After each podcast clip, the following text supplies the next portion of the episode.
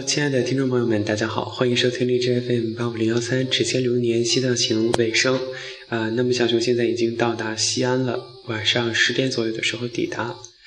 可悲呀！首先今天是搭不上车，在高速路上徒步了十几公里，后来果断的决定就从那个高速路口的这个一个嗯破裂的口子下去了。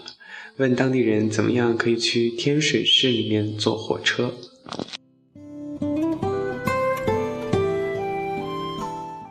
我觉得天水真的是好大呀，坐个公交车就换乘了两次，但是去那个火车站走了二十四公里，而且途中还经过了三幺零国道，当时我就被吓到了。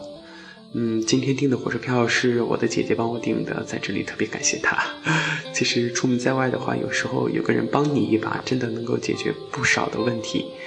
呃，我订的火车票是下午六点多钟的，嗯，现在也就是抵达了这个西安。刚下火车出了这个火车站，就看到这个古城楼，还是觉得西安不愧为六朝古都，有那种比较浓厚的。文化气息。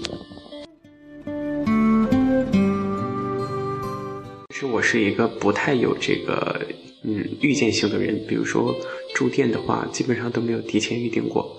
那今天住店也是到了西安之后，再踩在那个高德地图上搜索青年旅馆，后来找到一家，距离这里大概啊多少公里来着？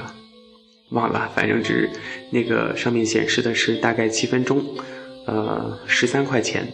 我觉得我现在真的奢侈了一次，因为错过了最后一班的公交车，十一点就收班了，刚好跑到公交站牌，那一辆车跑了。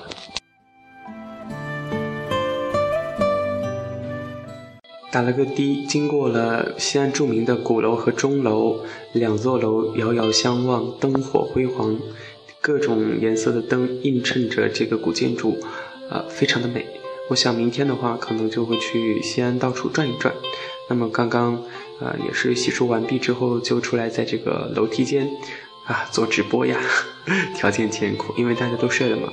我住的这个青年旅馆是住的十二人间，一天晚上三十五块钱，呃，青旅的条件挺不错的。